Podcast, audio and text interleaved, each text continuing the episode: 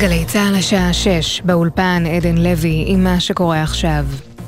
שר הביטחון גלנט חושף בשיחה עם לוחמי התותחנים בעוטף עזה חיסלנו רבע ממחבלי חמאס ורבע נוסף נפצעו. בסוף אנחנו נשבור את החמאס, זה הסיפור, ואין לנו גם דרך אחרת. מחבלים יישארו, זה המצב הטבעי. אנחנו נילחם בכיסא התנגדות, עוד נקודה ועוד פשיטה, וזה ייקח חודשים, זה לא ייקח יום אחד. מצד שני, אין להם אספקה, אין להם תחמושת, אין להם תגבורות, קשה להם לטפל בעצמם, פצועים ודברים אחרים. חיסלנו כבר רבע מהמחבלים של החמאס לפחות, אני חושב שאפילו יותר. יש עוד מספר כזה שהם פצועים. בתוך כך, במטח לעבר תל אביב והשפלה לפני כשעה שוגרו 11 רקטות מדרום רצועת עזה בח'אן יונס, מהאזור אליו הורחב התמרון בימים האחרונים. מדווח כתבנו הצבאי דורון קדוש. 11 שיגורים בוצעו בסך הכל לעבר אזור המרכז, שבעה מהם יורטו וארבעה נפלו בשטחים פתוחים. הרקטות שוגרו מאזור דרום מערב ח'אן יונס, בדיוק האזור שבו כוחות צה"ל מתמרנים בימים אלה, ולשם הורחב התמרון במהלך הימים האחרונים. ההערכה היא כי חמאס ביצע את הירי משם, מתוך הבנה שכוחות צה"ל מתקרבים לאזור, ומתוך העדפה לראות את הרקטות לפני שייתפסו בידי הכוחות בשטח. כתבנו גל ג'רסי מעדכן שרסיסים אותרו גם בראשון לציון, חולון וכפר חב"ד ללא נפגעים. בשעה האחרונה נשמעו אזעקות גם במתת בגבול לבנון, שם אותרו שתי נפילות בשטחים פתוחים, ללא נפגעים או נזקים. דיווח ב-NBC, ישראל הסכימה לעסקת החטופים שהוצגה בפסגה בפריז. טיוטה תוצג היום לחמאס. מדווחת כתבת חדשות החוץ, כרמל אייל. מקור הבקיא בשיחות שהתקיימו בפסגה בפריז בימים האחרונים, שעסקה בשחרור החטופים, אומר לרשת האמריקנית כי מנהלי המשא ומתן מטעם ישראל, מצרים וקטר הסכימו על מסגרת להסכם הפסקת אש, שהתגבש במהלך הפסגה. היום מוצגת טיוטה לחמאס, כך לפי אותו מקור. מוקדם יותר אמר דובר המועצה לביטחון לאומי של הבית הלבן, ג'ון קירבי, כי ארצות הברית מאמינה שיש כעת תשתית לעסקה להחזרת חטופים נוספת. הערב התכנס קבינט המלחמה לדון בסוגיה. בכירים בישראל עדיין מטילים ספק כי חמאס יסכים לעסקה חדשה. כך מוסר כתבנו הפוליטי יובל שגב. הפיגוע בחיפה הבוקר. המחבל שביצע את פיגוע הדריסה בעיר הוא וסים אבו אל-היג'ה, בן 27, תושב תמרה בגליל המערבי. הוא נוטרל בזירה לאחר שדרס חייל ופצע אותו קשה, והתכוון לתקוף חיילים נוספים באמצעות גרזן. סגן ראש עיריית תמרה, עמר אבו אל-היג'ה, אמר לנורית קנטי ביומן הערב, אנחנו מגנים את המעשה בכל תוקף. דיברתי עם ההורים שלו, עם דודים, עם המשפחה, עם כל המשפחה, וכולם בעיניהם, אני מכיר את המשפחה שלו, כן, כל היישוב בתדימה גם, כן, אנחנו תמיד קוראים לה דו-קיום, לחיים משותפים, חיים נורמטיביים, שככה זה הדגל שלנו בתמרה. לא יודעים למה הוא עשה את זה בכלל. אנחנו מגנים כל מעשה אלים, אלים בכלל, נגד כל בן אדם במדינה. בן אדם זה בן אדם. כתבנו קובי מנדל מעדכן כי החייל שנפצע בפיגוע מאושפז בשעה זו בבית החולים רמב"ם בחיפה, הוא נותח אחר הצהריים ומצבו מוגדר כעת בינוני עד קשה.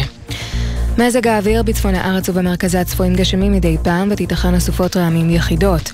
לידיעת חיילי צה"ל ברצועת עזה מחברת מטאוטק נמסר כי בבוקר יוסיף לרדת גשם ברצועה והוא ייחלש בהדרגה, הרוחות תתחזקנה. לחיילינו בגבול הצפון, שם יהיה קר מהרגיל, צפוי גשם מלווה סופות רעמים, בהרים ישררו ערפילים, בחרמון ירד שלג וייתכן שלג קל גם בצפון רמת הגולן. אלה החדשות.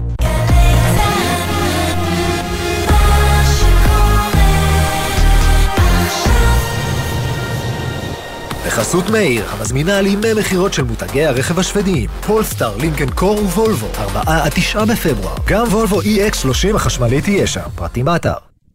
ישראל במלחמה, עכשיו בגלי צה"ל, ישראל פישר, עם החזית הכלכלית. שש וארבע דקות בגלי צה"ל, אנחנו החזית הכלכלית.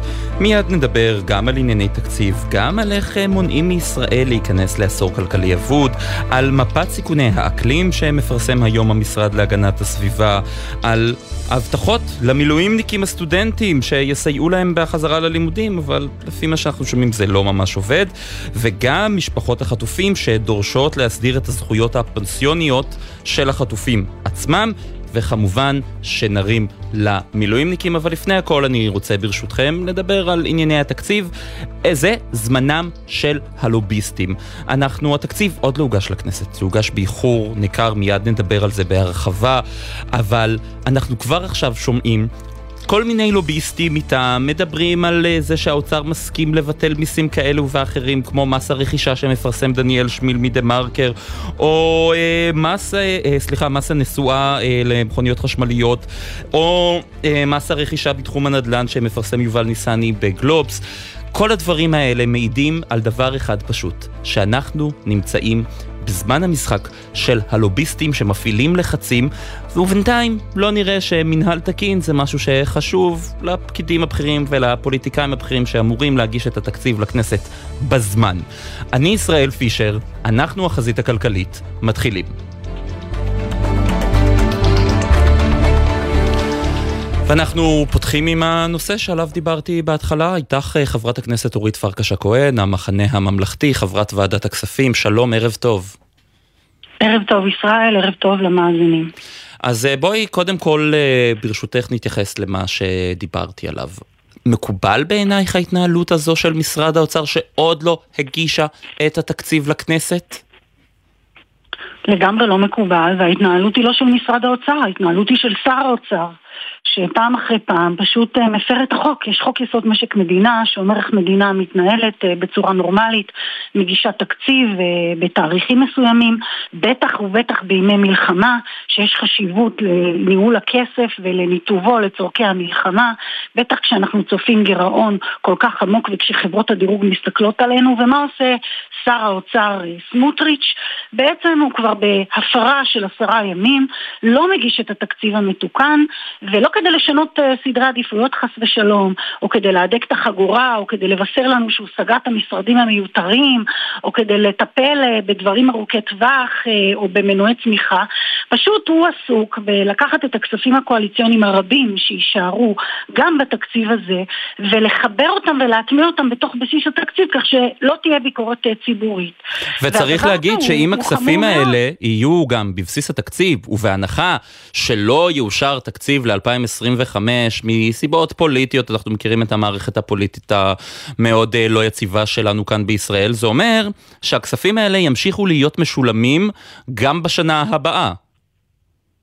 מה שאומר uh, החוק זה שבעצם בהיעדר uh, הגשת התקציב uh, והעברתו עד אמצע סוף פברואר הקרוב, בעצם ינחת גרזן של קיצוץ רוחבי של פלט אדיר על מדינת ישראל, כי בעצם, בעצם באופן אוטומטי יהיה קיצוץ רוחבי על כל משרדי הממשלה, על כל השירותים שאנחנו, הציבור צריך לשלם, בעצם קיצוץ טיפש מה שנקרא, אבל הפער בגלל הוצאות המלחמה יהיה כל כך גדול שהמשמעות של זה היא בעצם שיתוק הממשלה. ואני, אתה יודע, אני מאוד מקווה שלא נגיע לזה, ואני חושבת שבשעה שמדברים אה, על כל כך הרבה לוחמים ואנשי מילואים וקשיים לעסקים קטנים, אז התקציב הזה, שגם ככה יהיה עמוס בגזרות של העלאות מיסים על הציבור והעמקות הגירעון, אה, שהוא יהיה בו איזושהי בשורה של דוגמה אישית ושינוי בסדרי עדיפות. אנחנו יודעים שזה לא יהיה כרגע ישראל. לצערי, שום משרד מיותר לא נסגר. דרך אגב, כל התקציבים שלהם עלו. אה, משרד למשימות לאומיות ב-600 מיליון שקלים רק בשנת 23 ועכשיו יוסיפו עוד. ואין פה דוגמה אישית. אין פה טיפול בסוגיה האמיתית של מדינת ישראל לטווח ארוך. אנחנו אה, נכנסים לעולם של מדינה שיהיו בה תקציבי ביטחון הרבה יותר גדולים. חיילי סדיר שישרתו יותר זמן, חיילי מילואים שילכו למילואים הרבה יותר שנים, ואני גם הייתי רוצה לראות איזו אמירה כלכלית פה של הממשלה, שמשנה את השוויון בנטל, שמנסה לבשר איזושהי בשורה של שירות לאומי או צבאי לכולם, כי זה מודל כלכלי שלא יחזיק גם לטווח ארוך. אבל uh, כרגע, uh, אפילו את התקציב עצמו במועד uh, לא מגישים. את יושבת יום-יום בוועדת הכספים. את יושבת יום-יום בוועדת כן. הכספים ומדברת עם בכירי המשק, עם בכירי האוצר, עם נגיד בנק ישראל שהגיע לוועדה בשבוע שעבר. הם מציגים תמונה, לפחות בשיחות פנימיות, שאולי זה לא התקציב המושלם, אבל זה לא תקציב כל כך נורא כמו שעושים ממנו. תראה, בסוף אה, אין בו שינוי של סדרי עדיפויות והגירעון הוא עמוק אה, בהרבה, הוא כמעט שישה אחוזים. אני חושבת שבסוף אה, יש גם רצון להדגיש את כל המיסים שהטלנו על הציבור כמין איזה אקט של הידוק חגורה, אבל אני חברת ועדת כספים ואני חושבת שבתור מה שנקרא הנציגה של הציבור יכלו לחסוך הרבה מאוד מהכספים האלה של הציבור. יכלו לא להיות סקטוריאליים ולא להעמיק ולשנות את, את הסטטוס קוו ולהעלות קצבאות אה, אברכים שיעלו השנה עוד מיליארד שקלים. יכלו לעשות אה, קצת אה, דברים אחרים. היום הייתי בדיון בוועדת כספים ואני רוצה לספר לך, היום מצאו כסף עוד 200 מיליון שקלים לעשות גשר בבני ברק. עכשיו זה גשר מבורך, הוא מאוד מאוד חשוב, אבל בדיוק קודם ישבו 30 ראשי רשויות ואמרו שאין להם מספיק כספים כדי לשלם על הסעות לילדים לחינוך לבתי הספר. וזו הייתה קריאה שלכם של... גם לעדכן את תקציב ההסעות ההסעות גם של החינוך אה, המיוחד וגם של החינוך הרגיל. כן, אז, אז, אז, אז תשמע ישראל, מה עבר בהצבעה אה, שהיה נורא חשוב לגפני? אה, הגשר בבני ברק, תן לי, שאלת שלא תהיה במתח, עבר ואושר, והסיפור השני מוסמס. ואי אפשר בימים כאלה שבעצם אנשים מחרפים את נפשם ועושים הכל מהציונות הדתית, מהקיבוצים, מהימין, מהשמאל, ובאמת מפגינים ומראים בעם שלנו ערבות הדדית ומסירות נפש כזו, שהמנהיגות לא תעשה את זה ולא תראה את זה, והתקציב הזה לא מראה את זה. אז תני לי לשאול אותך בצורה הכי ישירה שיש. אנחנו שמענו היום גם את אה, אה, בני גנץ, ראש המפלגה שלך, וגם את אה, השר איזנקוט, תוקפים בחריפות שרים מהקואליציה על אותו כנס התיישבות בעזה, נקרא לו ככה, בעדינות שנערך אתמול, שבו השתתפו באמת הרבה מאוד פוליטיקאים. מה אתם עוד עושים בממשלה? קודם כל אני חושבת שבאמת הכנס הזה שנעשה, אה, הבעיה שלו היא בעובדה שבימים כאלה פשוט צריך לפעול בהסכמה רחבה, למצוא את מה שמאחד ולא את מה שמפלג ולשים בצד מחלוקות בימים שאנשים עם כל מיני דעות נלחמים זה לצד זה. וזה עוד uh, ליקוי מאורות של, של, של האנשים ב, ב, בממשלה הזאת. עכשיו אתה שואל אותי מה אנחנו עושים, אני אגיד לך מה אנחנו עושים. Uh, העובדה שיושב היום קבינט מלחמה עם גדי, גדי, uh, איזנקוט ובני גנץ והולכים uh, לדון בהתנעה מחודשת uh, של למצות את הסיכוי להגיע לעסקת חטופים הדבר הזה לא היה קורה בלעדינו בממשלה, צריך להגיד את האמת, כמו שהעסקה הראשונה לא הייתה קורית, וזו הסיבה שבגלל זה אנחנו שם. זה לא שאין לנו כאבי בטן מהממשלה הזאת, אתה יודע, אני כבר ברמת האפנדיצית מבחינת כאבי בטן. ממשלה מאוד קשה לעיכול, וחשבנו גם כך קודם, אבל אלה לא ימים רגילים. וגם הציבור והלוחמים צריכים לראות שאנחנו שם אה, ביחד כמבוגר אה, אחראי. אנחנו גם לוחצים על עוד דברים, הפגישות שנעשו עם ראשי הרשויות בדרום ובצפון, זה גם היה בעקבות... אבל אתם אומרים כל הזמן את הצורך באחדות, ואתם הם, הם באמת אה, נכון. מפארים את הצורך הזה, וזה צורך חשוב מאוד ואני מבין אותו. אבל נכון. אתם מדברים על אחדות, והצד השני, תסלחי לי, קצת צוחק עליכם, לא? קודם כל, אה, אני לא יודעת, אני לא בראש של הצד השני, ואני חושבת שבסוף אתה יודע, אם אה, לבוא ו- ו- ולשים את טובת אה, המדינה בתקופה של מלחמה ואבדות ואירועי השבעה באוקטובר, זה צוחקים עלינו, אז לי לא אכפת שיצחקו עליי. אני כן חייבת להגיד לך שבסוף... אני חושבת שבימים שבהם אנחנו לא נראה את ההתקדמות הזאת ולא נראה את ההתמקדות בטובת המדינה ולא תהיה לנו את ההשפעה שנחשוב שיש לנו, אה, אנחנו לא נהיה שם. ואני יכולה להגיד לך גם עוד דבר, אני חושבת שגם אה, ראוי ונכון שראש הממשלה יצא לציבור אחרי האירועים הנוראים האלו שקרו תחת המשמרת שלו ויגיד לעם דווקא בשם האחדות צריך אני מקבל את זה שצריך לקבל את אמון העם אה, להנהגה שלו וצריך יהיה לצאת באיזשהו שלב לבחירות ולהגיע לבחירות מוסכם. לא, אני, אני אומרת, זה העיקרון, שחשוב לי להדהד אותו, וחשוב לי להעביר את המסר הזה. אני חושבת שראש הממשלה צריך לקחת את המנהיגות צפית במסיבת העיתונאים שלו אה, לפני יומיים? מה, באותו מסיבה שבה כתב שהוא במקרה גם לוחם שחזר ממאה ימי מילואים ושאל אותו למה המדינה מממנת השתמטות ואז ראש הממשלה אמר לו שהוא נלחם בו ושהוא ימשיך להילחם בחמאס במקום זה הוא נלחם בו זה שהוא אמר את זה ללוחם שחזר עכשיו מ-90 ימי מילואים יובל שדה מכלכליסט, כן. צפיתי בזה, צפיתי בזה, צפיתי בזה כן, וטוב, אי אפשר, אפשר להבין מה עמדתך אה, בנושא, חברת הכנסת. כן, אבל אתה מבין, אתה מבין שבימים כאלה אה, צריך אה, לשנות תקליט. ראש הממשלה צריך לגלות מנהיגות, וצריך, אתה יודע, אנחנו עושים את חלקנו, אנחנו בממשלה, ואנחנו מחויבים לעשות הכל כדי לקדם דברים חשובים בימים אחרים, ואנחנו בימים אחרים. אנחנו בימים אחרים בזירה הצפונית, בהסלמה עם חיזבאללה, אנחנו בימים אחרים בנושא עסקת החטופים, אנחנו בימים מכריעים בהחלטות שצריך לקבל בנושא אה, עזה, יש לנו אה, אנשים אה, מפונים, ושוב אני אומרת, אנחנו לא נהיה שם אם לא תהיה לנו את ההשפעה, אבל אני חוזרת כן. ואומרת שהגיע הזמן שראש הממשלה יתחיל לדבר על הדבר הזה, אה, שבעצם אה, אנחנו נצטרך לצאת לבחירות ולקבל את אמון העם, אבל בנחת, בצורה שמאחדת, ולא, מה שנקרא, לא ברע, לא, לא דרך הפגנות ולא דרך זה ש, שנפלג את העם. חברת הכנסת אורית פרקש הכהן, המחנה הממלכתי, תודה רבה לך. תודה, תודה רבה.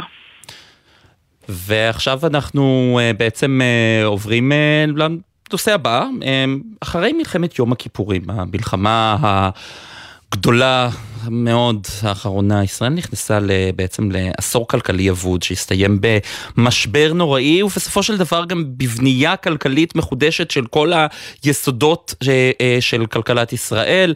השאלה היא איך ישראל יכולה להימנע מכך גם אחרי המלחמה הזו. איתנו אילן פלטו, מנכ"ל איגוד החברות הציבוריות. שלום, ערב טוב. ערב טוב. אה, אתה היית גם אה, אחראי אה, תיק הביטחון במשרד האוצר, היועץ הכלכלי של ראשי הממשלה רבין ופרס, זכרם לברכה. כשאתה מסתכל על מה שקורה היום, ישראל בדרך למשבר כלכלי חריף, כמו שהיה אחרי מלחמת יום הכיפורים? זה כמובן הכל תלוי בקבלת ההחלטות בסופו של דבר. אם, אם יהיה פחד וילכו אחרי הדרישות של מערכת הביטחון לתוספות בבסיס התקציב, אז יש סיכוי לא רע שאנחנו ניכנס שוב פעם. לא יודע אם עשור אבוד, אבל לתקופה מאוד מאוד קשה עם גירעונות, אינפלציה והורדת דירוג וכל מה שקשור מסביב לזה. אבל במה זה תלוי? אתה אומר קבלת החלטות, אבל אנחנו מסתכלים עכשיו על, כשמדברים על גירעון של 6% ו-6 עשיריות בתקציב אה, הקרוב, אולי זה יהיה גבוה יותר, זה אומר שאנחנו נכנסים לתקופה כלכלית קשה? לא, לא, אני, אני, אני עושה הפרדה, ואנחנו באוצר גם עשינו את ההפרדה הזאת בזמנו, במלחמת לבנון, גם הראשונה וגם השנייה, צריך להבחין, יש תקציב ביטחון, מה שנקרא בסיס התקציב, תקציב ביטחון, ויש נושא של הוצאות מלחמה. ואין ספק שהוצאות מלחמה צריך להרתיר. יורים פגזים, צריך לקנות חדשים, או לדלק, או חיילי מילואים, כל מה שקשור במלחמה, אין ויכוח שצריך להחזיר, אבל מבחינתי זה נראה, זה הוצאה, אמורה להיות הוצאה חד פעמית. שתתפרץ על שנה, שנתיים, הגירעון יהיה גדול, אבל בזה המשק יכול לעמוד. עשינו את זה בקורונה, היה את זה בקורונה, והמשק עמד בזה, ואם זה יסתיים בזה גם ב... בתקציב הביטחון, אז אנחנו נעמוד גם בזה, אבל... כלומר, מה שמדברים על ועדה שתפקח על תקציב הביטחון, אה, או כמו שאמר הנגיד, לא, לא למשל, שאי אפשר לתת להם צ'ק פתוח. אני לא מדבר על ועדה כרגע, אני מדבר על זה שאני שומע כרגע שיש דרישות להגדיל מעבר לכל התקציב שדיברתי קודם על החזר ההוצאות, יש דרישה להגדיל את בסיס התקציב. ולא סתם להגדיל בחמישה או בשני אחוז, להגדיל אותו במונחים משמעותיים, מדברים אפילו על חמישים מיליארד שקל, פה, אם ילכו שולל אחרי הדרישות האלו, אני חושב שפה זה יהיה נקודת המשבר ונקודת הזהו, כי את זה כבר לא נוכל לממן, את זה גם לא נוכל לקצץ במשרדים אחרים, וזה בעצם יכניס אותנו לגירעונות, גירעונות יביאו אותנו לאינפלציה, וזה יכול להביא אותנו למשבר כלכלי קשה. לכן חייבים לעמוד, להחזיר הוצאות, אין בעיה. אבל יש בסיס תקציב תאמין לי, אני בטוח במאה אחוז שגם בבסיס התקציב הקיים, שהיה גם ערב המלחמה, אפשר לעשות את כל מה שרוצים לעשות. זה עניין של סדרי עדיפויות, ואיך מחלקים את התקציב. אז, אז כשמסתכלים על סדרי עדיפויות עכשיו, מה שנראה ממה שפורסם מהתקציב הנוכחי של 2024, סדרי עדיפויות נכונים? טוב, בוא, אני אשים, יש פה שני מישורים, יש פה את המישור הסימבולי ויש את המישור המקרו-כלכלי. במישור הסימבולי אין ספק שזה נראה לא הגיוני שבזמן שמטילים מיסים על הציבור, בזמן שמקצצים במשרדי הממשלה, לא מקצצים איפה שצריך לקצץ באותם משרדי ממשלה מיותרים ובאותן הוצאות מיותרות. אבל, בינינו, אני כלכלן, בסופו של דבר זה לא בעיה מקרו-כלכלית. זה בעיה סימבולית, זה בעיה שזה לא בסדר, זה בעיה שזה לא נראה טוב. קשה איך אתה בא לאנשים ואומר להם תנו כשאתה מחלק במקום אחר. אבל זה לא בעיה מקרו-כלכלית. הסכומים שם הם לא מקרו-כלכליים, ולא מדובר בבעיה מקרו-כלכלית, בסדר, אתה, אתה יודע, אתה בולע את הרוק וממשיך הלאה, זה לא מה שיביא למשבר כלכלי. אה, אתה, אתה, אתה מנכ"ל איגוד החברות הציבוריות, אנחנו רואים שגם כן. הבורסה מאוד מאוד מאוד מגמגמת, היא גמגמה עוד לפני המלחמה, היא בטח מגמגמת מתחילת המלחמה כאן בישראל. מה זה אומר לגבי החברות שפעילות כאן במשק אצלנו? כן, אין ספק שיש לנו בעיה קשה בבורסה. סך הכל הבורסה זה מכשיר שאמור אה, לגייס הון לפעיל, לחברות, לפעילות, לצמיחה. ואנחנו רואים שזה לא קורה, זה לא קרה בשנה שעברה בכלל, כמעט הנפקה אחת כל השנה. אנחנו רואים שגם המדדים מפגרים בצורה משמעותית אחרי מה שקורה בעולם.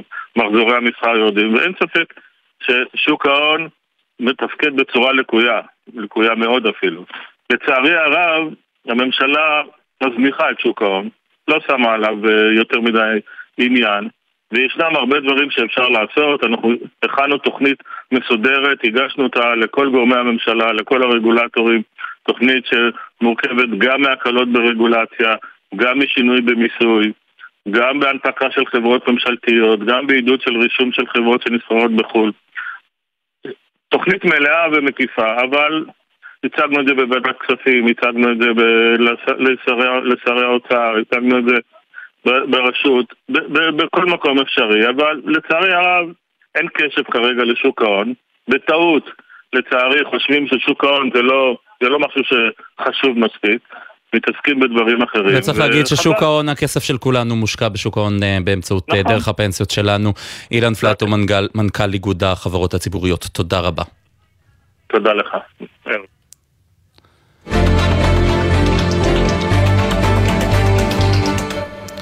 ועכשיו אה, קצת סביבה. שימו לב, המשרד להגנת הסביבה מפרסם היום לראשונה את מפת סיכוני האקלים הלאומית שלנו בישראל, כדי להבין מה זה, נגיד ערב טוב לפרופסור נוגה קורנפלד שור, המדענית הראשית של המשרד להגנת הסביבה. שלום, ערב טוב. ערב טוב. אז אה, מה זה בעצם, מה זו המפה הזו שאתם מפרסמים היום?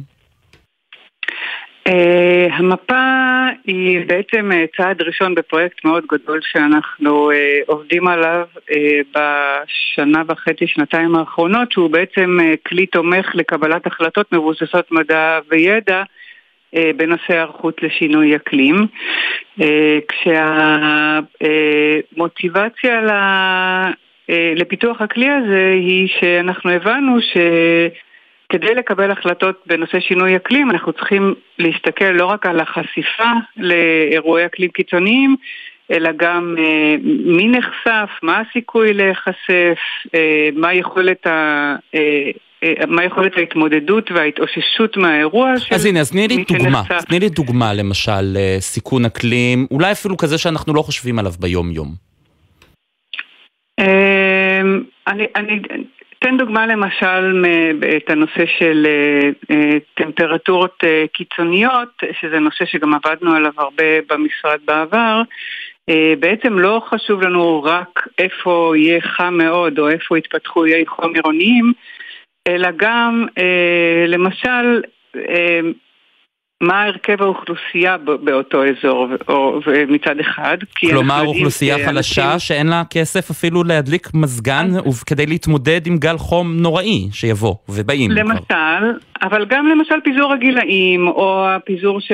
או, או, או השכיחות של מחלות רקע, זאת אומרת אנחנו רוצים להבין בעצם את, ה, את כל המימדים של הפגיעות. והמימדים של הפגיעות בעצם בנויה משילוב של החשיפה, של הרגישות ושל יכולת ההיערכות. אז למשל, אם החשיפה היא טמפרטורות גבוהות, הרגישות יכולה להיות של אנשים עם מחלות רקע, או אה, ילדים מאוד צעירים, או מבוגרים מעל גיל 70, ויכולת ההיערכות אה, יכולה להיות המצב הסוציו-אקונומי, כי מי שבמצב סוציו-אקונומי גבוה, גם אם הוא אה, ברמת רגישות גבוהה, הוא למעשה לא ייחשף לטמפרטורות הגבוהות האלה, כי הוא יכול להישאר בבית, להדליק מזגן, להזמין טייק אווי, הוא לא צריך ללכת ברחוב לתחבורה ציבורית או לקניות, אה, ולכן גם אם הרגישות שלו היא גבוהה, הפגיעות שלו לא תהיה גבוהה. ולעומת זאת, אה, גם אם החשיפה היא לא החשיפה הכי גבוהה, אבל יש לנו אוכלוסייה רגישה עם יכולת היערכות נמוכה, מצב סוציו-אקונומי נמוך, אז דווקא זו, זה האזור שבו אנחנו צריכים לטפל, ולא בהכרח במקום שבו הטמפרטורות הן הכי גבוהות. הזכרת אה, למשל את הנושא של אה, איי חום עירוניים. את יכולה להסביר מה זה איי חום עירוניים? אז האי uh, חום עירוני היא תופעה שנגרמת מהחומרים שאנחנו משתמשים בהם לצורך uh, בניית היישובים שלנו. Uh, והחומרים האלה, כמו בטון או אספלט, uh, אוגרים חום uh, הרבה הרבה יותר מאשר חומרים טבעיים. למשל, בטון אוגר חום בערך פי אלפיים מאשר אוויר. ואז מה שקורה שכשהאוויר מתקרר, נגיד ששוקעת השמש, הבניינים נשארים חמים כי החום אגור בהם והם מתחילים לפלוט את החום אל הסביבה שהיא אה, קרה יותר ובצורה כזו נוצר לנו אזור שבו הטמפרטורה גבוהה ביחס לשטחים פתוחים מסביב לו, ואנחנו רואים שיכול להיווצר מצב של הפרש של אפילו 7-9 מעלות בין אזורים פתוחים לבין אזורים אה, מבונים צפופים שיש בהם יחסית אה, מעט הצללה, מעט עצים, מעט לא סתם, כי אני יושב עכשיו מול המפה הזו, מול אה, מפת סיכוני כן. האקלים, שהיא מאוד מעניינת ויש הרבה שכבות שאפשר, גם איי חום עירוניים, הצפות גשם מקומי, הצפות מנחלים, מסערות ים ועוד ועוד. ואני מסתכל למשל, מעניין אותי להבין את ההשוואה בין רחובות ונתניה, שכשאני מסמן איי חום עירוניים, הן שתי ערים שצבועות באדום, אבל אפילו תל אביב, שכן רואים בה אי חום, אבל היא קטמטמה כזו, היא לא אדומה לחלוטין. ממה נובע ההבדל הזה? אז, אז אה, זה, זה, זה מושפע מהרבה מאוד דברים, זה מושפע מהצללה, זה מושפע מהמבנה הגיאוגרפי, זה מושפע מהקרבה לים, מהמפנה. אה, יש הרבה מאוד מש... אה, גורמים שמשפיעים על, ה... על, על הטמפרטורה. אה, ולמעשה הטמפרטורה שרואים במיפוי אה, היא תוצאה של מודל שלוקח בחשבון גם אה, מידע לווייני לגבי טמפרטורת הקרקע והטמפרטורה בגובה של שני מטר, אבל גם הרבה מאוד פרמטרים אחרים כמו התכסית והכיווניות. אז, ובעצם מה שמוצג במפה כרגע, איי חום עירוניים, הם ספציפיים לכל יישוב. זאת אומרת, אנחנו המדד שמוצג במפה שאתה מסתכל עליה היא, הוא, היא בעצם, הוא בעצם ההפרש בין הטמפרטורה בשטחים הפתוחים שסביב כל עיר, ברדיוס של בערך עשרה קילומטר, לבין הטמפרטורה אה, באזורים שונים בעיר עצמה. הבנתי. ולכן ב, במקרה הזה ההשוואה בין היישובים היא פחות נכונה, אלא יותר לכל רשות מקומית שרוצה להיערך, באיזה אזורים היא צריכה להתמקד. עכשיו, אה, לסיום, אנחנו נמצאים בשיאו של אה, חורף, יש יורד גשם. העניין הוא במקרה הזה שאולי אין פה סערה נור... עצומה, ואנחנו נמצאים כבר כמה ימים מאוד ארוכים, רצופים של גשם שיורד בחלקים נרחבים בישראל. אפשר להתייחס לעניין הזה גם כתופעה של אה, משבר האקלים, של אה, אולי לא אירוע אחד קיצוני, אבל אה, רצף ימים, אפשר להגיד, היסטורי של גשם. זה גם חלק ממשבר האקלים? מאוד קשה לשייך אה, אירוע מסוים, ולא משנה כמה הוא קיצוני, אה, לשינוי אקלים. אה, אירוע ספציפי אתה לא יכול להגיד שהוא נובע דווקא משינוי אקלים, אלא אנחנו צריכים להסתכל על מגמות וממוצעים כדי להגיד למשל שהשכיחות של אירועים מאוד קיצוניים, אירוע שפעם היה לנו פעם במאה שנה, עכשיו הוא יהיה פעם בעשרים שנה או פעם בחמישים שנה. אז זה לא אומר שאירוע כזה לא יכול לקרות, הוא רק אומר שהוא יקרה בתדירות הרבה הרבה יותר נמוכה ללא שינוי אקלים בהשוואה לאם שינוי אקלים, ואנחנו רואים שהמגמות האלה אה, קיימות. למשל, שנת 2023 הייתה השנה החמה ביותר, הממוצע של הטמפרטורה היה הגבוה ביותר בכל היבשות חוץ מאשר באוסטרליה. אה, והטמפרטורה הממוצעת שובר, שוברת שיאים שנה אחרי שנה. באותה מידה אנחנו רואים שגם השטחים שסובלים מהצפות או השטחים שסובלים מבצורות מצד שני אה, הולכים ועולים. אז יש לנו גם את השונות הטבעית שנובעת אה, מאירועים אקלימיים נורמליים, אבל אנחנו רואים מגמה לאורך שנים שהיא נובעת מזה שאנחנו, שנובעת משינוי אקלים ואנחנו רואים שהיא מגמה שממשיכה אה, לאורך זמן. אז אני לא יכולה להגיד האירוע הזה או האירוע ההוא הוא תוצאה של שינוי אקלים, אבל הסיכוי כן. שהוא יקרה הוא יותר גבוה. פרופסור אה, נוגה קורנפלד שור, המדענית הראשית של המשרד להגנת הסביבה, על אה, מפת סיכוני האקלים החדשה. תיכנסו, זה מרתק. תודה רבה. תודה לך. אנחנו יוצאים לכמה הודעות, מיד אחר כך נדבר על ענף הנדל"ן ועל הבטחות למילואימניקים הסטודנטים, שלא ממש עובדות במציאות. מיד חוזרים. אתם מאזינים לגלי צה"ל. הגרלת דירה בהנחה חדשה על אלפי דירות בכל רחבי הארץ. כי הבית שלנו הוא פה. גם פה. פה. וגם פה. ובכל מקום בארצנו מהצפון ועד הדרום. במיוחד היום.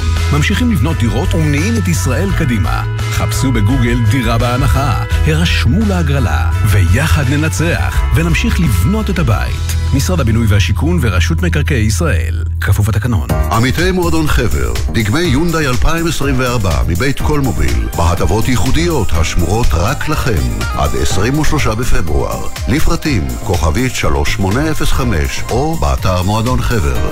בתקווה לימים שקטים יותר. זה הכל בשבילך, זה הכל בשבילך, חבר. הימים הללו ימים קשים לכולנו. חשוב שתדעו, אתם לא לבד. הלילה בחצות, בן פראג' ושחר אמנו מזמינים אתכם לשיחות משותפות אל תוך הלילה. מרגישים צורך לדבר? תוכלו ליצור קשר במספר 03-681-3344. אתם לא לבד. הלילה בחצות, גלי צה"ל. מאחורי השמות, בוקר טוב ישראל חולקת כבוד לנרצחים ולנופלים. תמיד עם חלומות משוגעים, חיוך ממזרי וחולצה להחלפה. וחלמה לעזור לילדים עם מוגבלויות באמצעות תרפיה עם כלבים. מפעל חייו היה הרפת. בכל בוקר נספר משהו קצר, פרט מידע, אירוע או חוויה שישפכו אור על מי שהיו ואינם עוד. בני משפחה וחברים המעוניינים לחלוק עמנו בסיפורים ובתמונות מוזמנים לעשות זאת באמצעות הדואר האלקטרוני. זיכרון כרוכי glz.co.il מאחורי השמות, מדי יום ביומן הבוקר של גלי צה"ל עם אפי טריגר. עכשיו בגלי צה"ל, ישראל פישר עם החזית הכלכלית. חזרנו של 32 בגלי צה"ל, עינב קרנר כתבתנו, שלום. שלום אה, ישראל, ערב טוב. ערב טוב, אנחנו מדברים על אה, שוק הנדל"ן, מה, אין עובדים זרים? כן, תראה, אז לפני כחודשיים בערך, אה, גם אה, שר הבינוי, אה, השר גולדקנופ, אמר שהוא מאשר הבאת עובדים זרים לא במסגרת ההסכמים הבילטרליים, בעצם ההסכמים הדו-צדדיים שיש לנו עם מדינות נוספות, ובעצם החברות, חברות כוח אדם, תוכלנה להביא את העובדים. אלא ישראל, שגם עכשיו, ארבעה חודשים אחרי פרוץ המלחמה, חודשיים אחרי אותה החלטה, עדיין העובדים הזרים זרים לא מגיעים לארץ, אנחנו מדברים על פער של עשרות עובדים זרים בענף הנדל"ן, כאשר בחלק מהאתרים קיפאון מוחלט בשל המחסור בידיים עובדות, לכך כאמור השלכות בהמשך גם על מחירי הדירות, ואני רוצה להזכיר לך ישראל שכרגע אנחנו גם רואים סוג של האטה ברכישת דירות חדשות, רואים את זה גם בנתונים האחרונים של הלשכה המרכזית לסטטיסטיקה וגם בדוח של הכלכלן הראשי אה, באוצר, וזה לא נובע מזה שאנשים אה, פשוט אה, לא, לא, לא, לא קונים כי יש איזשהו עודף גדול של היצע או, או, או ביקוש מאוד מאוד גבוה. לא קונים בגלל הריבית המאוד גבוהה במשק, בגלל שאין עדיין שום תוכנית סדורה, החוסר ודאות שמלווה אותנו כבר תקופה ארוכה ובוודאי בחודשי המלחמה, והמשמעות ישראל שברגע שתהיה ודאות, שתהיה איזושהי תוכנית, כן. אולי גם הריבית תתחיל לרדת כמו שאנחנו רואים רואים, הסתערו מחדש על הדירות, וברגע שאין דירות, רואים את זה גם בירידה החדה בהתחלות בנייה, ולכן אנחנו נראה גם עליות מחירים, אבל מעבר למחירים, תחשוב שהנדל"ן הוא קטר הצמיחה של המשק, וכרגע אין שום תוכנית שחושבת על היום של אחרי בנושא הזה. וזה מטריד מאוד, עינב קרנר, כתבתנו. תודה רבה. תודה, ישראל.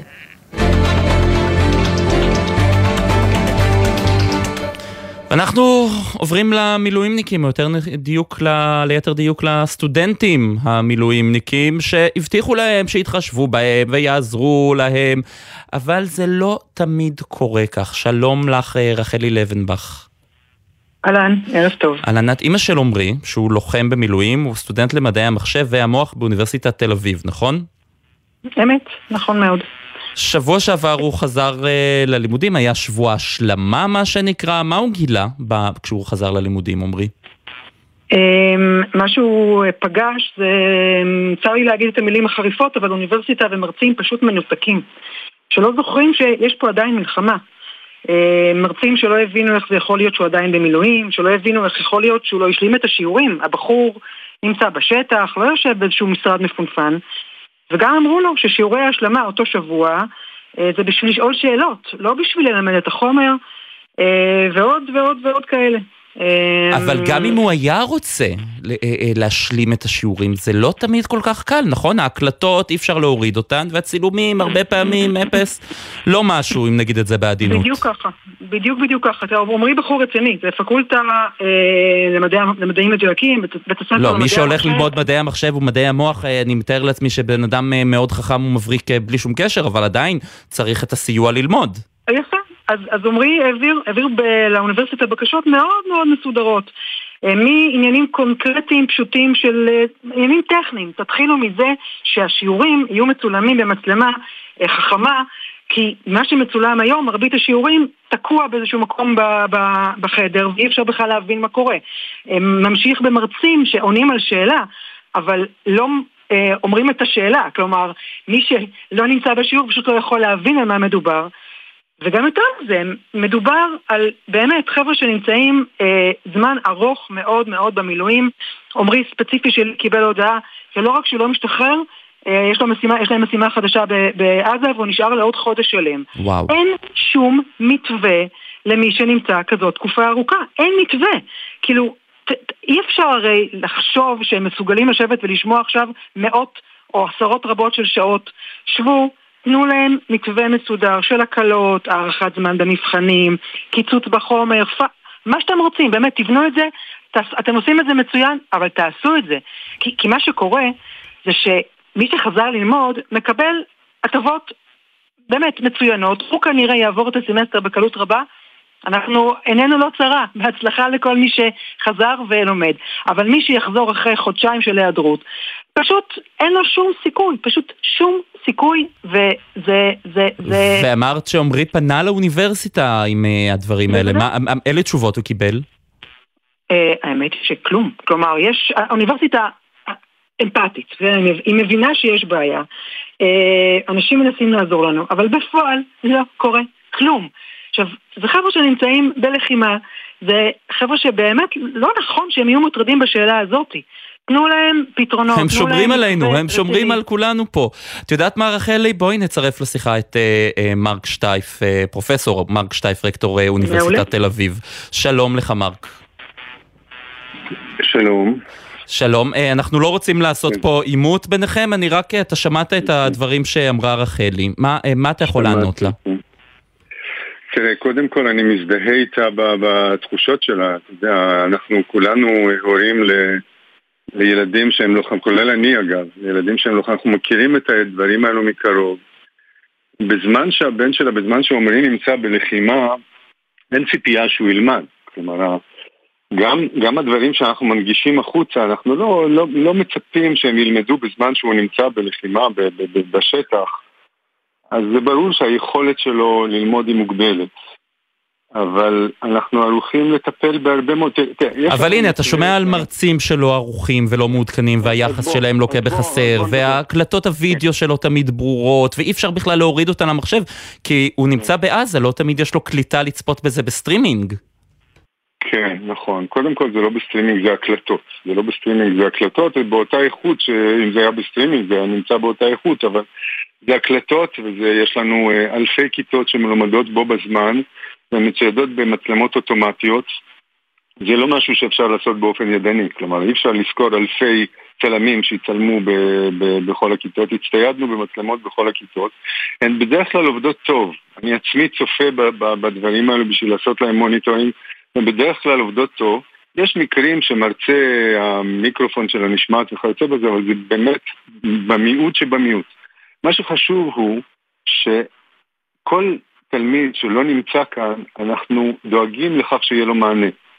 מה זה אומר שיהיה לו מענה? אותו אדם שנמצא עכשיו בלחימה ולא נמצא כאן, הרי הוא, הוא, לא, יודע, הוא, הוא לא יכול להיחשף לפתרונות שלנו כשהוא לא פה. אבל ברגע שהוא מגיע לפה, אנחנו מצמידים לו חונך. יש חונך לקבוצות קטנות, אגב, בפקולטה שלו, בפקולטה למדעים מדויקים יש חונך לכל ארבעה תלמידים, ארבעה מילואימניקים. והחונך הזה מלווה אותם בתהליך הלמידה. המרצים נותנים שעות, שעות, שעות קבלה, אגב בהתנדבות הם הגדילו את שעות הקבלה שלהם, כל מרצה, כולל אני אגב, התנדבו גם לתת שעות קבלה וגם ללמד שעות נוספות וקורסים נוספים. אני לא מלמד קורסים בשוטף, אבל בתקופה הזאת אני עצמי מתנדב ללמד ולתת שיעורי חיזוק לתלמידים. אבל הנה, אתה שומע את מה שמספרת רחלי. עמרי לא קיבל את זה, עמרי קיבל מהמרצים אה, אה, תהיות על איך יכול להיות שאתה לא בא הנה מוכן עם החומר כבר בראש שלך. אני לא חושב שהוא קיבל תהיות כאלה, יכול להיות שזה היה במקרים מסוימים שאני... אה, זה לא מה שאני... אה, לא נראה לי שיש לרחלי או לעמרי אינטרס לשקר. לא, לא, בוודאי שהם לא משקרים, בוודאי שהם לא משקרים. אני, אני הבנתי מרחלי שעמרי בכלל לא נמצא כאן. ש... לא, הוא עכשיו במילואים, בטח. הוא היה שבוע שעבר בשבוע השלמה, כן, והגיע, ועכשיו הוא במילואים, חזר לשמור עלינו. אז, אז אם הוא היה בשבוע השלמה, אז אני אה, מתאר לעצמי שהוא נחשף למרצים, ואני אתפלא אם היחס של המרצים היה כפי שמתואר. יכול להיות שבמקרה המסוים הזה אה, קרו אירועים שצריך לברר אותם. אלו לא הדברים שאני מכיר. אגב, אתה יודע מה, נעביר אה, לך אחר כך, לא בשידור, את שמות המרצים, וכדי שתוכלו להתייחס לזה, ולעשות אולי בירור, וגם לחדד את הנקודות האלה מול המרצים. בשמחה. תראה, מה שחשוב הוא, אנחנו בקשר עם נציגות אנשי המילואים. יש נציגות לאנשי המילואים, שבאופן וולונטרי התחברה לאגודת הסטודנטים, אנחנו בקשר שוטף איתם, הם מציבים בפנינו בקשות ואנחנו מקיימים אותן. כולל היום, את כל הבקשות שהעבירו לנו אה, מנציבות, מה, מהייצוג של, של אנשי המילואים, אנחנו דאגנו למלא 95%, אני לא רואה שום דבר מסוים אחד. זאת אומרת, אם היית אומר לי משהו אחד שהמתווה שלנו לא כולל שהוא צריך לכלול, ברמה של, של עזרה, של פתרונות. מה עם סמסטר קיץ אולי, שיהיה להם? אוקיי, okay, הסמסטר קיץ, קודם כל הסמסטר שלנו, הסמסטר הרגיל שלנו מסתיים באמצע אוגוסט. הוא סמסטר קיץ, הסמסטר ב' היום מתחיל במאי ומסתיים באמצע אוגוסט, כך שמה שמתחיל אחרי סמסטר קיץ הוא תקופת בחינות שתימשך עד תחילת הסמסטר הבא. אין קיץ, לא למרצים ולא לתלמידים, אין קיץ, הקיץ נמחק. אנחנו חיכינו לאנשי המילואים עד אה, תחילת ינואר, עד ה-31 בדצמבר. ומאותה נקודת זמן נכנסנו ללימודים מכיוון שאם לא היינו עושים את זה היינו מפסידים את שנת הלימודים, שזה לא לטובת אף אחד, כולל לא לטובת המילואימניקים. אז אין לנו קיץ, יש לנו לימודים אה, שוטפים כל התקופה הזאת, יש לנו תקופת בחינות שלא קיצרנו אותה שוב לטובת התלמידים עצמם. כי לקצר תקופת בחינות זה לפעמים יותר גרוע מאשר לדחוס חומר בתוך סמסטר. אז אנחנו קיצצנו חומר במהלך הלימודים, השארנו תקופת בחינות מרווחת, אנחנו מקליטים ומשדרים ומנגישים את כל הקורסים שלנו בו, בלי יוצא מן הכלל, כל מה שאפשר להנגיש, כמובן שמעבדה אי אפשר להנגיש ויש דברים מסוימים שאי אפשר להנגיש אותם באופן כזה ושם יש לנו פתרונות אחרים. אנחנו אגב, האוניברסיטה היחידה בארץ, אני, אני חושב, שאנחנו נותנים את מלוא הפטורים, את מלוא הפטורים של, ש, שניתן לתת, זה היקף של, של פטורים בהיקף של 6 נקודות זכות, שאנחנו נותנים אותם אחרי היעדרות של שבוע וללוחמים, ואגב לוחמים הם לוחמים על פי הצהרתם, לי אין כרגע דרך לדעת מי הוא לוחם, אנשים כן. כמו עמרי שמדווחים על כך שהם אפילו אם הם ישתחררו שבוע לפני תחילת הלימודים, אנחנו ניתן להם את, את מלוא ההטבות. לסיום, פרופסור אה, שטייף, אנחנו נעביר אליך אה, עוד פרטים אה, שקשורים אה, אה, לדברים של רחלי, לטענות של רחלי, ואני מקווה מאוד שנוכל גם לפתור דברים אה, באופן פרטני יותר, מלבד המתווה ש, שהוא לא, שהוא לא אה, אה, מספיק ו, ובטח לא אה, מסייע פרטנית. אה, פרופסור אה, מרק שטייף, רקטור אוניברסיטת תל אביב, תודה רבה. לגבי, לגבי המתווה, אני מוכרח להגיד שאני לא מסכים איתך, כי אם תציע משהו במתווה שיכול להיות יותר טוב, במתווה, מבחינת מה שאנחנו מציעים ברמת הקורסים, הוויתורים, הפטורים, בואו נשקול אותו. כרגע אנחנו עושים את כל מה שאנחנו יכולים לעשות ואפילו יותר מזה. כולל התנדבויות של חברי סגל ודברים שהם מעל ומעבר למה שאנחנו ערוכים לעשות באופן רגיל. פרופסור. כך שאתה יודע, אפשר לטעון הרבה טענות ברמה הפרטנית, אבל בסופו של דבר, כשמציעים לנו משהו שאפשר לעשות אותו והוא ממשי, אנחנו עושים אותו יותר מכל אוניברסיטה אחרת בישראל, ואת זה אני יכול לומר לך. פרופסור מרק שטייף, רקטור אוניברסיטת תל אביב, תודה רבה. על הדבר, תודה לכם. רחלי, אני חוזר אה, אלייך. אה, הדברים אה, שאמר פרופסור שטייף מקובלים עלייך? אני חושבת שיש, קודם כל אני שמחה לשמוע שיש רצון. זה כבר משמח, אבל אני חושבת שיש פער מאוד מאוד גדול בין הדיבורים לבין מה שקורה. כי כל מה שהפרופסור תיאר, ואני בטוחה שהוא תיאר אחד לאחד, הם דברים שקורים עכשיו, למי שכבר חזר ולומד, מעולה. אבל יש סטודנטים שיחזרו רק בעוד חודש. את העובדה שיש עכשיו מרצים שמלמדים מזמנם החופשי, מדהים. אבל מה יעשו אלה שיחזרו בעוד חודש, ואז יצטרכו פתרונות. כלומר, אני, אני חושבת שחייבים לעקוב אחרי הדבר הזה, חייבים לבקר אותו.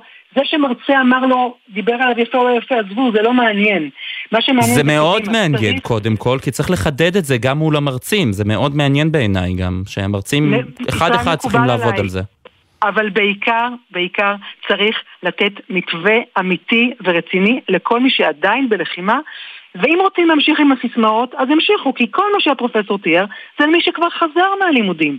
אז נהדר, אבל מי שנמצא בלחימה, זה לא פותר לו את הבעיה, והוא נמצא באי ודאות. אני באמת מייצגת את הבן שלי שהייתי שמחה שהוא ידבר במקומי, ולא אני. אבל הוא בעזה. הוא כאמור, בעזה אז קצת קשה לו, שאני אשמח להעביר את הדברים אה, ש, ש, ש, שאני חושבת שנכון לעשות, ואני אשמח לראות בעיקר בעוד כמה שבועות שהמילואימניקים ישתחררו, שיש מעקב שלכם, ובאמת מוודאים שהסיסמה הזאת שאף סטודנט לא יישאר מאחור, קורית באמת. החבר'ה האלה בסוף יובילו את הכלכלה בארץ, יעשו הייטק בארץ, ופשוט חבל. רחלי, אנחנו עליהם. לא עוזבים את הסיפור הזה, אני מבטיח לך, יש לך גם את מספר הטלפון שלי, אני אשמח לקבל גם נכון. עדכונים, ואנחנו נמשיך לעקוב אחרי זה.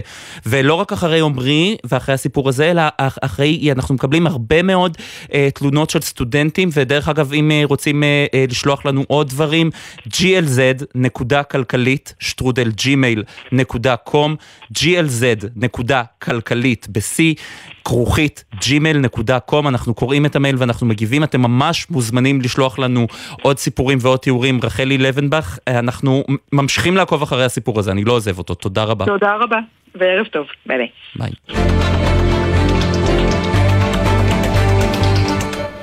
שימו לב לסיפור הבא, יש אה, חטופים נמצאים בעזה, ועל הזכויות הפנסיונית שלה, הפנסיוניות שלהם לא באמת, לא תמיד, לא, לא מוסדרות, אפשר להגיד את זה ככה.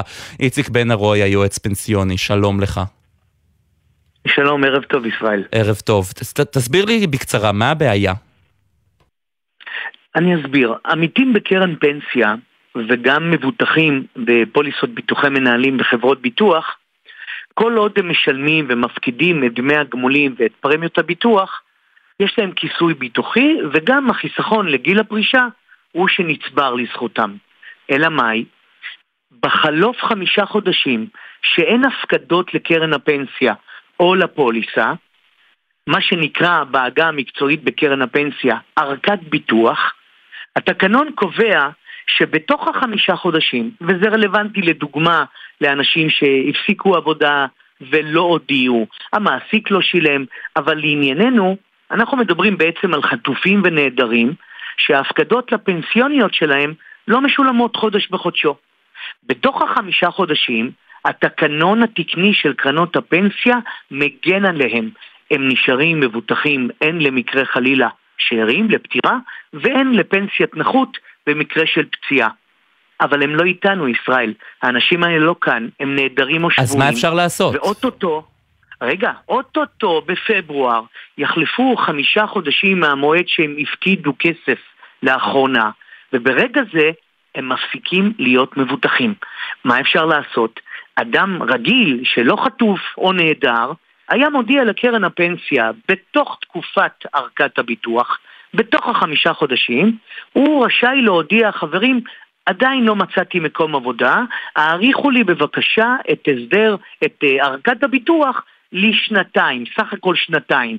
ההסדר הזה לצערנו לא יכול להתקיים במקום שהשבויים והנעדרים אינם איתנו. מה אפשר לעשות, ישראל? מאוד פשוט. אתה זוכר שבקורונה, לפני שלוש שנים, ארבע שנים, בדיוק ארבע שנים, בקורונה המדינה הוציאה הוראת שעה. היא קבעה שההסדר הפנסיוני שנותן כיסוי חמישה חודשים באופן אוטומטי יוארך מכוח הוראת השעה לשנה שלמה. וראה זה פלא, הזמן עבר, אנשים הסתדרו, מצאו מקום עבודה, ובדיוק באותו עניין אנחנו באמת מקווים שהנעדרים והחטופים ישובו בפחות משנה. אבל זה פתרון מאוד פשוט, תסכים איתי, ישראל. האמת שזה נשמע אה, פתרון אה, יחסית פשוט, ומה אתם שומעים, מה אומרים הכי לכם? הכי פשוט.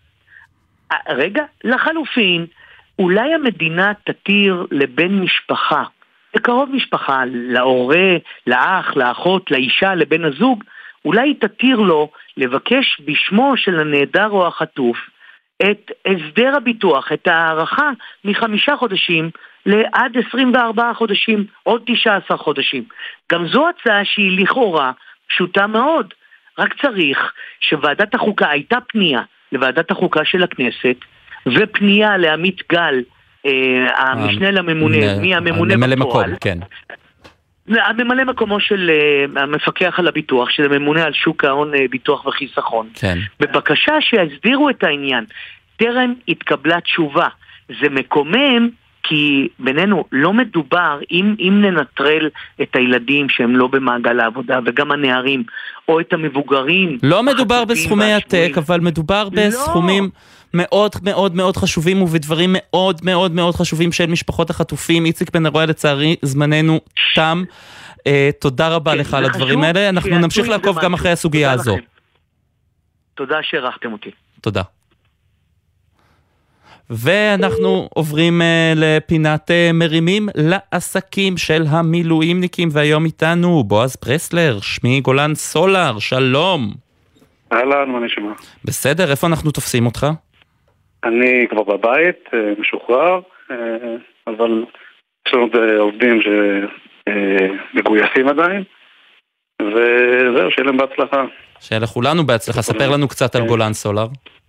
גולן סולר חברה של שלושה שותפים ועוד כ-20 עובדים. אה, מומחים בתחום של אנרגיה סולארית, מתחדשת, הגירה, כל הדברים הירוקים. מלווים לקוחות מסחריים בתחום האנרגיה המתחדשת, עוזרים להם לבנות פרוגרמה, למצות את כל האפשרויות שלהם, אחר כך לבנות את המערכת, וגם אחר כך לתפעל ולהחזיק אותם במשך 25 שנה. אה, זהו, אנחנו מלווים עסקים. ומה קרה אה, מתחילת המלחמה לעסק? אה, קודם כל בשנתיים האחרונות אתה מכיר את התחום קצת, אז אתה יודע ש... אני מכיר, לא שלום שלום, אני מכיר אותו טוב, כן. כן, אז התחום היה די בעייתי, לשמחתנו יש בשורות טובות עכשיו בפתיחת הרשת והגרלה וכן הלאה. אבל אז הגיעה המלחמה באמת, אה, קצת פרסת הקלפים, גם לקוחות שפחות פעילים וגם אה, עובדים שעשו למילואים ובעצם היכולת אה, לתת מענה ירדה, אבל באמת... כלומר, יכולת לתת מענה זה יכולת להתקין ו- וכולי, נכון. ולספק נכון. פאנלים סולאריים או מערכות סולאריות לבתים. כן, בגדול האמת היא שהשוק עצמו לא נפגע, אבל הלקוחות כולם בעצם נהיו יותר שמרנים ובאמת צריכים עכשיו לפתח אותם חדש ובאמת לקרוא לאנשים אה, לבדוק את הפוטנציאל שלהם וללכת ולהשקיע בתחום כי באמת זה הדבר הכי בטוח שיש, שמש תזרח כנראה, גם במלחמה השמש זורחת וגם אה, כשהייתה את הקורונה גם השמש זרחה והעסקים הסולאריים המשיכו לעבוד אז אנחנו קוראים לאנשים באמת לבדוק מה הם יכולים לעשות עכשיו לאור ההזדמנויות החדשות, תעריפים חדשים, הטבות. אז איך אפשר להגיע אליכם, בועז? יש לנו אתר גולן-סולר.co.il, יש שם את כל הפרטים עלינו, אנחנו עובדים בעיקר עם עסקים, פחות עם בתים פרטיים, אבל אני קורא לכולם באמת לבדוק מה הם יכולים לעשות עבורם ועבור הסביבה. באנרגיה ירוקה. כן, אנרגיה ירוקה זה בהחלט מאוד חשוב. בועז פרסלר, שותף בגולן סולאר, מילואימניק שחזר הביתה, תודה רבה. תודה לך, ביי ביי. אז אם אתם בעלי עסקים מהדרום, מהצפון, או שבבעלות של משרתי מילואים, אנחנו יותר ממזמינים אתכם לשלוח לנו מייל ל-glz.כלכלית שטרודל gmail.com glz.כלכלית שטרודל gmail.com כדי שנעלה אתכם לשידור ונרים גם לעסק שלכם. חוץ מזה אפשר גם תגובות ועוד אה, אה, טענות. הכל חופשי, glz.כלכלית, שטרודל, gmail.com. ואנחנו uh, מסיימים היום את החזית הכלכלית. נגיד תודה לעדן רכלין שהייתה על ההפקה.